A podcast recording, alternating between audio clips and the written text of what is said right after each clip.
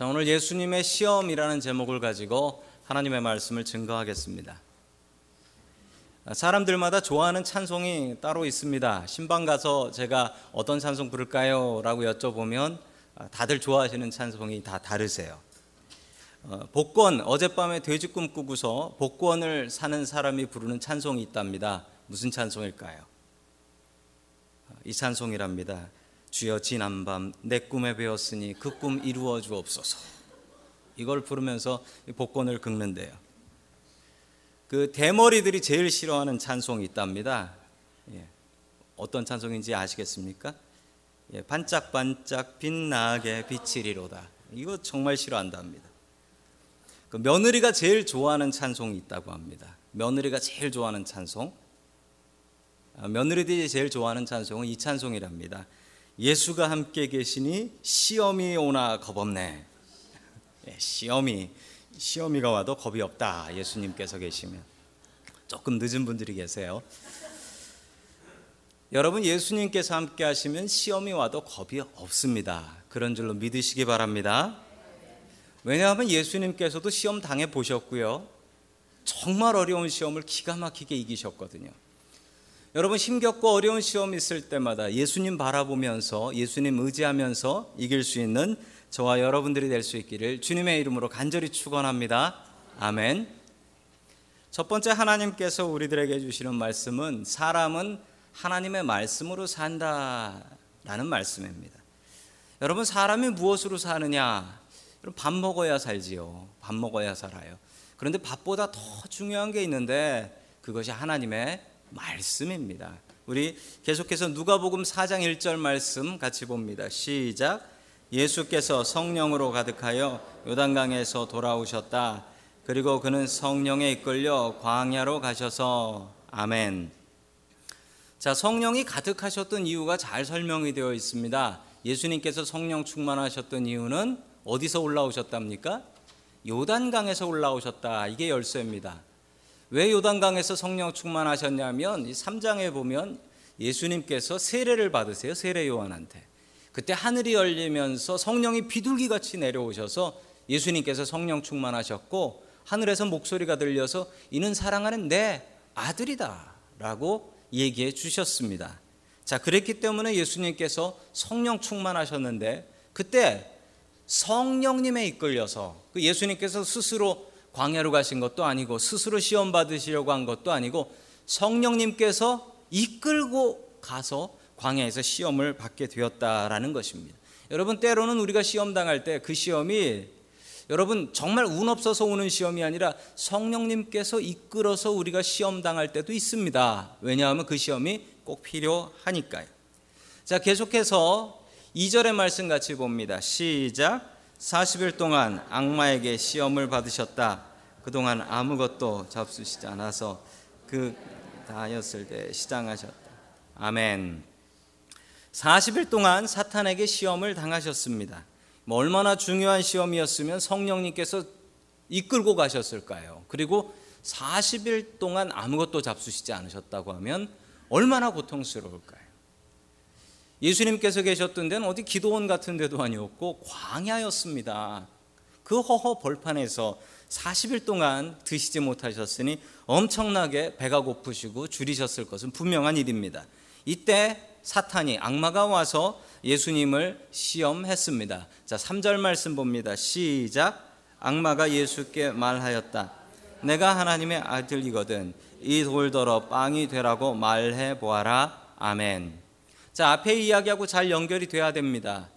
성령님께서 비둘기같이 임하셔가지고 세례 받을 때 이는 내 사랑하는 아들이다라고 얘기를 했습니다. 그런데 거기서 들었던 사람들이 많이 있었거든요. 여러분 그 중에 누가 하나님의 아들입니까? 여러분 이 악마가 예수님께 얘기한 거 그게 정말 너라면 네가 하나님의 아들이라면 그게 너를 향해서 내려온 소리라면 증명해봐.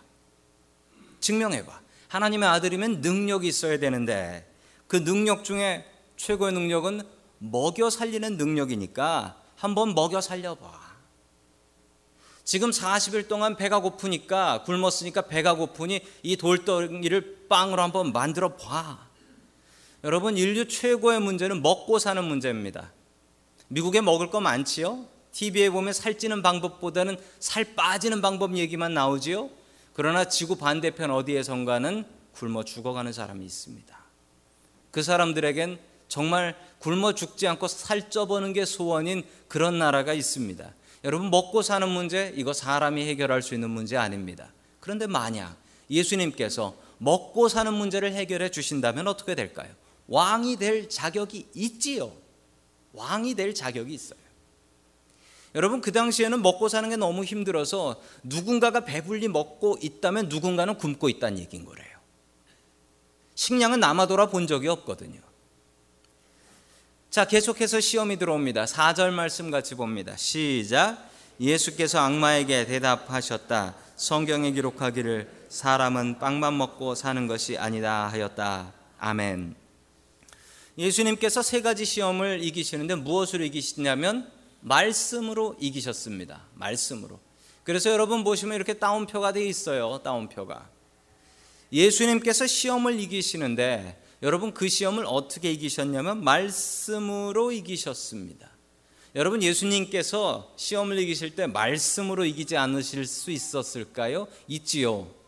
아, 예수님께서 사탄아 물러가라 하고 물러가라고 하면 물러가지 않습니까? 귀신 내쫓는 거 그냥 내쫓을 때 내쫓지 않으셨습니까? 여러분 왜 그렇게 안 하시고 이렇게 하셨을까요? 여러분 주님께서 사탄아 물러가라고 초능력을 발휘해서 귀신을 내쫓으신다면 여러분 여러분이 시험 당하실 때 그렇게 하실 수 있습니까? 우린 그거 못 하잖아요. 우린 능력 없어서 시험이 왔을 때 사탄을 우리의 힘으로 몰아내지 못하잖아요.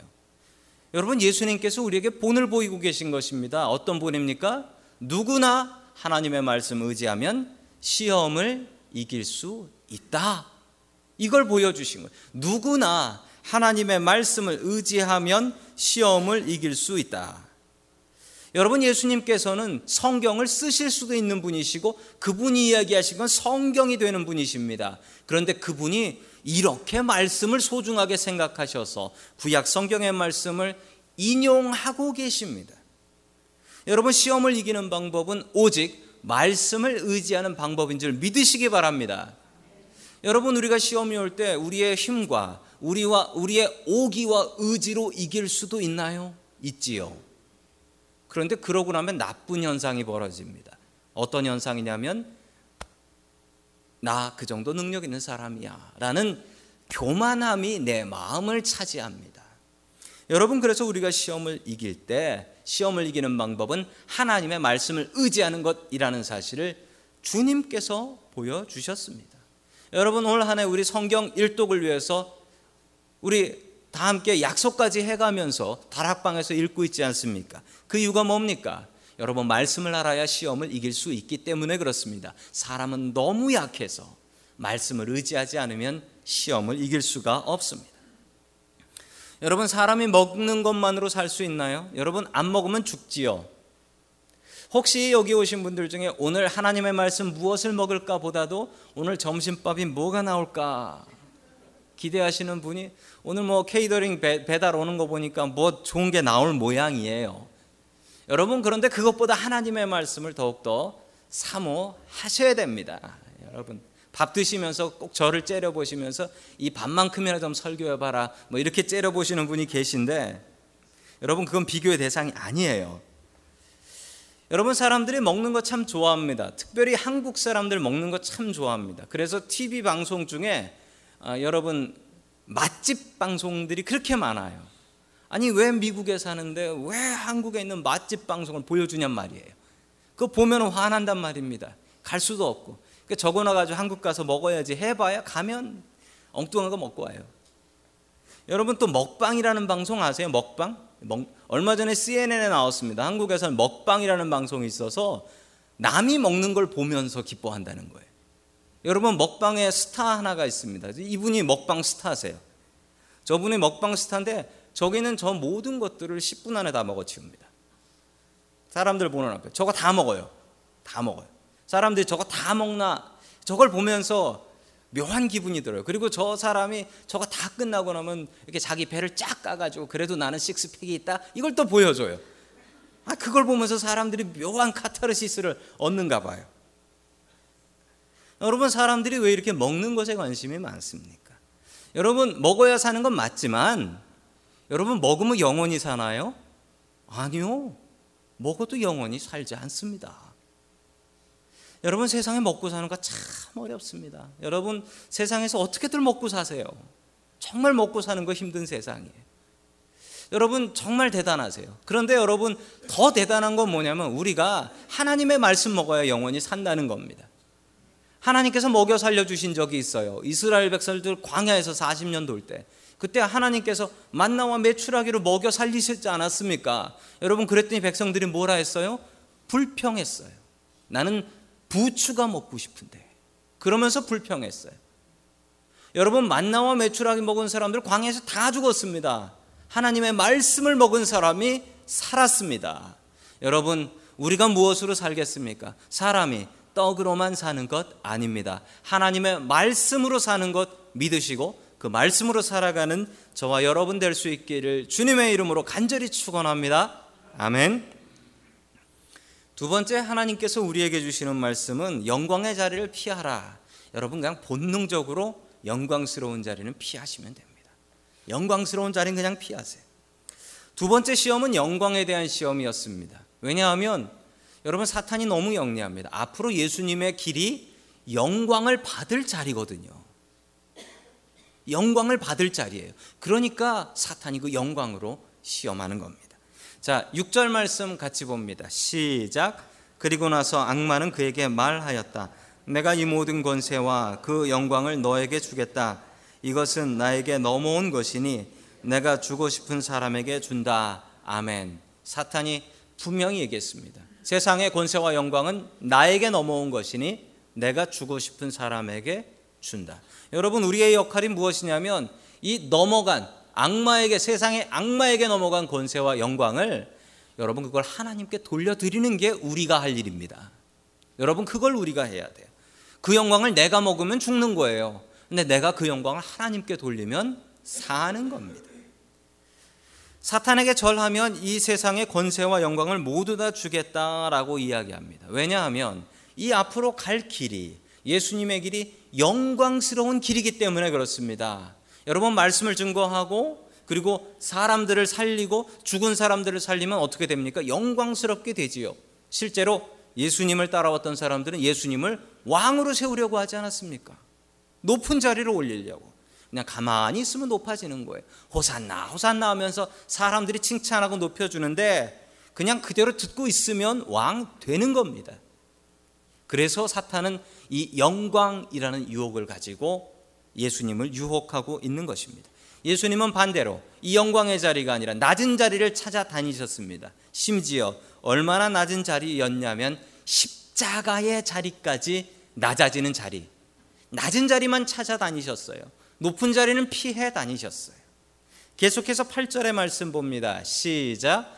예수께서 악마에게 대답하셨다. 성경에 기록하기를 주 너의 하나님께 경배하고 그분만을 섬겨라. 아멘. 또다시 예수님께서 하나님의 말씀으로 사탄의 시험을 어, 응답하시고 이기셨습니다. 영광의 시험이었습니다. 여러분 사람들은 영광스러운 자리를 가려고 하지요. 여러분 이민자들이 또 영광스러운 자리를 갈 수 있는 게 교회라고 합니다. 왜냐하면 아, 세상에서는 살 만큼 살아도 여러분이 미국 사회에서 인정받고 영광스러운 자리 가는 게 쉽습니까? 어렵지요. 그래서 교회 오면 영광스러운 자리를 찾는다라고 합니다. 여러분 제 마음 속에도 저도 낮아지는 자리보다는 영광스러운 자리로 가려고 자꾸 해요. 그러면 여러분 저보고 좀 정신 차리라고 좀 해주세요. 여러분 낮아지는 자리로 가는 게 예수님을 따르는 길인 줄 믿으시기 바랍니다. 아멘. 여러분 영광스러운 자리가 있으면 피하셔야 돼요. 그런데 부득이 부득이 잘 돼서 영광스러운 자리에 가는 경우가 있습니다. 예를 들어서 TV에 보시면요, 어떤 어, 탤런트가 배우가 어, 상을 받을 받을 경우가 있어요. 여러분 그런데 그 중에 정말 제대로 된 크리스찬들은 그 상 받을 때 어떻게 합니까? 그 높고 영광스러운 자리에 올라가서 바로 그냥 반사를 시켜버려요. 반사 누구에게 이 모든 영광을 하나님께 돌립니다. 이 모든 영광. 축구 선수가 골을 넣습니다. 골을 넣고 나면 카메라가 다 그 선수를 비춰요. 그러면 그때 어떤 선수들은 이렇게 합니다. 무릎 꿇어서 기도하는 선수도 있고 아니면 이렇게 하면서 하늘을 보면서 이 영광을 하나님께 돌립니다. 나 보지 말고 위에 보라는 거예요. 나 보지 말고. 여러분 혹여나 여러분들이 높은 자리, 영광스러운 자리에 오르시면 하나님께 영광 돌리는 저와 여러분 될 수 있기를 간절히 축원합니다. 아멘. 옛날에 동독과 서독이 나뉘어 있었죠. 동독은 East Germany는 공산당이었고 서독 West Germany는 자유주의 민주주의였습니다. 그런데 여러분이 동독이 공산화될 때 이제 소련이 와서 지배를 하면서 공산화되지 않았습니까? 많은 목사님들이 동독에서 탈출을 했습니다. 그럴 수밖에 없는 게 이 공산당은 교회를 박해하지요. 크리스찬들을 박해하고 교회 못 다니게 합니다. 그러니까 어쩔 수 없이 크리스찬들은 서독으로, 목사님들은 서독으로 피신을 해서 도망을 해 왔습니다. 예전에 우리 남북이 분단되었을 때도 그랬죠. 북한에 계셨던 목사님들 남쪽으로 내려오지 않았습니까? 대표적으로 한경직 목사님 그러셨습니다. 그런데 그 시절에 반대로 가던 목사님 하나가 있었습니다. 카트너라는 목사님이신데 이분은 서독에서 목사 안수 받고 서독에서 목회를 시작하기 시작한 젊은 목사님이에요. 그것도 젊은 목사님이에요. 앞길이 창창한. 근데 그 젊은 목사님이 다, 다 서독으로 오면 누가 목회를 해? 누가 동독에는, 동독에도 교인들이 있고 교회가 있는데 목사들이 다 서독으로 넘어오면 동독은 누가 목회라고 하면서 갓 태어난 자기 딸을 안고 동독으로 넘어간 목사님이 계셨어요. 여러분 동독하고 서독의 차이가 얼마나 크냐면요. 여러분 지금도 독일은 종교세라는 게 있어요. 종교세. 종교세가 뭐냐면 종교 텍스예요. 그냥 인컴에서 텍스를 내는데 종교세라는 걸 내요. 그러면 그 종교세로 교회를 운영하고요. 그리고 종교세로 그 독일에 있는 교회 목사님들 월급 받습니다. 그래서 독일 교회 목사님들은 공무원 같이 일해요. 공무원 같이. 대부분의 목사님. 제가 독일 분한테 물어본 거니까 아마 맞을 거예요. 여러분, 동독은 가면 박해를 받고 서독은 가면 서독은 그냥 나라에서 돈이 나와요. 이거 어떻게 하시겠어요? 이거 어떻게 하실 거예요? 근데 이 목, 카트너 목사님이 동독으로 갑니다. 가서 엄청나게 고생을 해요. 목회하면서. 예수쟁이라고 교회, 교회 다닌다고 공산당들이 엄청나게 박해를 하고 더 불쌍한 건 그 집 딸이에요. 그 집 딸은 무슨 죄가 있어서 학교 가면 저거 목사 딸이라고 손가락질을 그렇게 당했답니다. 친구도 없어서 항상 그냥 공부만 했대요. 항상 공부만. 여러분 이 딸이 독일이 이제 통일이 됐죠. 이 딸이 무엇이 되었을까요? 이 딸이 어떤 사람 되었을까요? 여러분 보시면 이 딸이 누군지 아실 거예요. 이분이에요. 지금 현재 독일 메르켈 총리입니다. 그 딸이 저렇게 됐어요. 여러분 이분이 가지고 있는 기록들이 있습니다. 독일 최초의 여자 총리, 독일 최초의 동독 출신 총리, 그리고 지금 3선째 가고 있어요. 세 번, 세 번이나. 여러분 이분이 하는 걸 보면 정말 속이 시원해요. 얼마 전에는 일본에 가가지고 일본 아베 총리 세워놓고 마이크 잡고 그 앞에서 뭐라고 했냐면 과거사 정리 똑바로 하라고. 과거사 정리 똑바로 하고 피해 나라들한테 제대로 회개하라고 보상하라고 세워놓고 뭐라고 그러더라고요. 얼마나 통쾌했는지. 시리아 난민 문제가 유럽에서 큰 문제이지 않습니까? 그런데 저분이 앞장서서 우리나라에 테러가 나더라도 난민들은 받아들여야 됩니다라고 얘기하고 있습니다. 저분은 하나님 얘기는 절대 얘기 안 해요. 그런데 하는 거 보면 정말 저분 바른 크리스찬이구나, 목사 딸이구나 알 수 있어요. 어느 기자가 메르켈 총리한테 물어봤습니다. 왜 당신은 목사 딸인데 나는 기독교인이다라고 대놓고 얘기하지도 않고 하나님 얘기하지도 않고 당신이 그렇게 얘기하면 당신이 재선될 때 얼마나 유리한 줄 아십니까? 라고 얘기했더니 이 메르켈 총리가 이렇게 얘기했습니다. 나는 하나님을 정치에 이용하지 않습니다. 여러분 영광스러운 자리에 서실 때가 있습니다. 여러분 영광스러운 자리에 서실 때 되시면 여러분 본능적으로 낮아지십시오. 본능적으로 낮아지시고 하나님께 영광을 돌리십시오. 오늘 주님께서 대답하신 것처럼 주 너의 하나님께 경배하고 그분만을 섬겨라. 내가 하나님을 높여드리면 하나님께서는 나를 높여주십니다. 근데 내가 스스로 나를 높이면 하나님께서 나를 낮춰 버리십니다. 메르켈 총리처럼 나를 통하여 하나님께 영광 돌아갈 수 있기를 주님의 이름으로 간절히 축원합니다. 아멘. 세 번째 마지막으로 하나님께서 우리에게 주시는 말씀은 하나님을 시험하지 말라라는 말씀입니다. 하나님을 시험하지 말라. 자, 누가복음 4장 9절과 10절의 말씀을 계속해서 봅니다. 시작. 그래서 악마는 예수를 예루살렘으로 이끌고 가서 성전 꼭대기에 세우고 그에게 말하였다. 내가 하나님의 아들이거든 여기에서 뛰어내려 보아라. 성경에 기록하기를 하나님이 너를 위하여 자기 천사 명에서 너를 지키게 하실 것이다 하였고 아멘.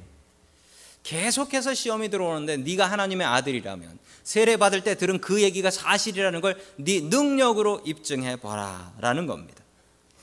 예수님께서 말씀으로만 대답하신 것을 본 사탄이 아주 야갔습니다. 뱀처럼 야갔습니다. 뭐라고 합니까? 성경에 기록하기를 너 계속 하나님의 말씀으로 디펜스를 한다? 자, 이제 하나님의 말씀이다. 하나님의 말씀 시편 91편 11절과 12절에 말씀하기를 하나님이 너를 위해 천사를 명해서 지킬 것이다라고 이야기를 했다. 그러니까 뛰어내려 봐라. 여러분 실제로 하나님께서 천사를 통해 지키시나요? 저는 이 간증하는 분 알아요. 제가 한국에 있을 때 어느 교인인데요. 어느 교인인데 사진 찍는 분이세요. 사진 찍는 분이신데 사진 찍으러 가는데 어느 새벽에 이 높은 고가도 고가도로인데 한 20m 높은 고가도로인데 그 고가도로를 달리다가 그 블랙 아이스라고 해서 살짝 얼은 얼음 있잖아요. 그거 한 바퀴 차가 핑그를 돌았는데 마침 그분 차가 티코였어요. 제일 작은 차. 핑그를 한 바퀴 돌고 가드를 들이받고 땅으로 떨어졌는데 거꾸로 떨어졌어요. 상상해 보십시오. 차가 20m 높이에서 거꾸로 떨어졌으니 확 찌그러져서 아무것도 안 남았지요. 그런데 그 교인 살아나왔어요. 구하러 온 119 구급대원들이 사람 나오는 걸 보고 더 놀랐어요. 여기서 어떻게 사람이 살아나오냐고. 그런데 그분이 이렇게 간증하더라고요. 자기가 떨어질 때, 자기 차는 에어백도 없었는데, 자기가 떨어질 때 천사가 자기를 받아주고 안아주는 걸 봤다고. 봤으니까 본 거겠죠. 그리고 이렇게 살아났으니. 그분이 그렇게 간증하는 거 봤어요. 여러분, 하나님께서 사랑하시는 이는 천사를 통해서 지켜 주시는 거 저는 분명히 믿습니다. 그런데 그런데 여러분 아무 때나 하나님께서 지켜 주시나 보려고 뛰어내리면 안 된다는 거죠. 하나님을 시험하면 안 된다는 거죠. 저희 큰 집, 큰아버지 큰 집이 있는데 그 큰 집이 큰 집 집이 그 교회 바로 옆에 있어요. 교회 옆집인데 저희 큰 집 사촌 형님 둘이 계신데 그분들이 엄청난 장난꾸러기예요. 이 말씀을 보고 이 말씀을 보고 성전 꼭대기로 올라갔잖아요. 뛰어내렸잖아요. 팔 부러졌잖아요. 하나님 안 붙잡아 주셨잖아요. 여러분 하나님을 시험케 하면 안 됩니다. 성경이 성경을 이렇게 못되게 인용해요. 어떻게 인용하요? 앞뒤 다 떼가지고 자기가 하고 싶은 얘기를 성경에 찾으면 나올까요? 다 나옵니다, 여러분. 성경 앞뒤 떼면 성경에 별의별 말 다 나옵니다. 여러분 그런 이단들에 넘어가시면 안 되겠습니다. 성경은 앞뒤 덮어놓고 보는 게 아니라 펴놓고 봐야지 됩니다. 앞뒤가 어떻게 되어 있는지. 천사들이 보호할 것이다. 여러분 하나님의 아들이 뛰어내렸는데 천사들이 와서 보호하네요. 당연히 보호하겠죠. 네가 천군 천사를 동원할 수 있는 지휘할 수 있는 능력이 능력이 있나 보자 이겁니다. 네가 천군 천사를 운영할 수 있는 지휘권이 있나 그걸 보자는 거예요. 여러분 위급할 때 천사를 이렇게 불러대기 시작하면 여러분 예수님 십자가에 못 박히신다고 못 박히시면 천사들이 와서 뭐다 빼놓고 가겠네요.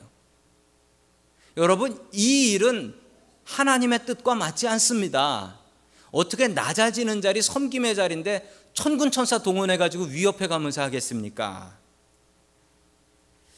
여러분 예수님의 능력을 잘 보십시오. 예수님은 능력이 있는 분이십니다. 그런데 예수님은 그 능력을요 자기 위해서는 단 한 번도 사용하지 않으셨습니다. 성경 어디를 찾아보십시오. 예수님께서 배가 고파서 돌을, 돌을 떡으로 만들어 드셨다는 얘기가 있는지.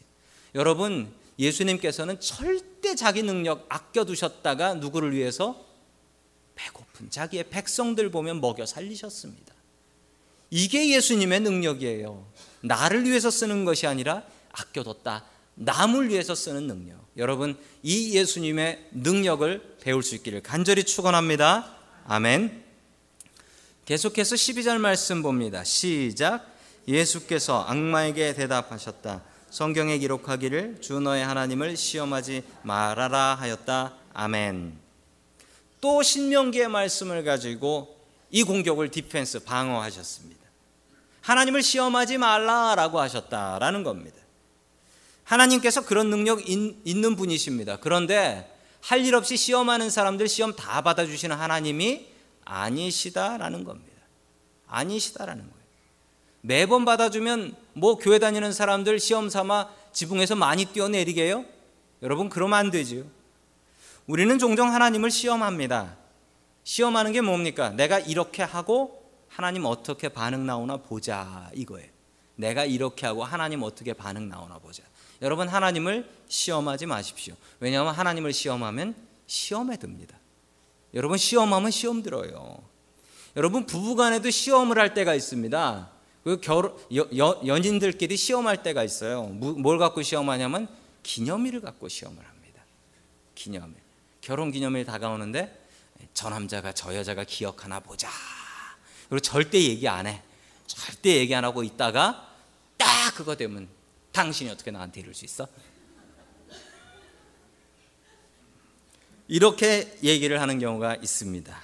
예, 저희 집은 둘 다 기억력이 나빠서 한번 결혼 기념일을 둘 다 잊어버린 적도 있었습니다. 이때는 먼저 당신이 어쩔 수 있어라고 하는 사람이 이기는 거예요. 여러분 시험하지 마십시오. 시험하면 시험에 듭니다. 시험하지 마시고 이럴 때는 먼저 기억한 사람이 얘기해 주시고 달력에 빨간 글씨 이렇게 표시해 놓으시면 됩니다. 성경에 하나님을 시험하라는 구절이 딱 한 군데 있습니다. 하나님을 시험하면 안 되는데 성경에 딱 한 군데 시험을 하라고 하는 구절이 있어요. 여러분 그게 어떤 말씀인지 아십니까? 구약 성경 말라기 3장 10절 봅니다. 시작. 너희는 온전한 11조를 창고에 들여놓아 내 집에 먹을 거리가 넉넉하게 하여라. 이렇게 바치는 일로 나를 시험하여 내가 하늘 문을 열고 너희가 쌓인 곳 복을 지 않나 보라. 나 만군의 주의 말이다.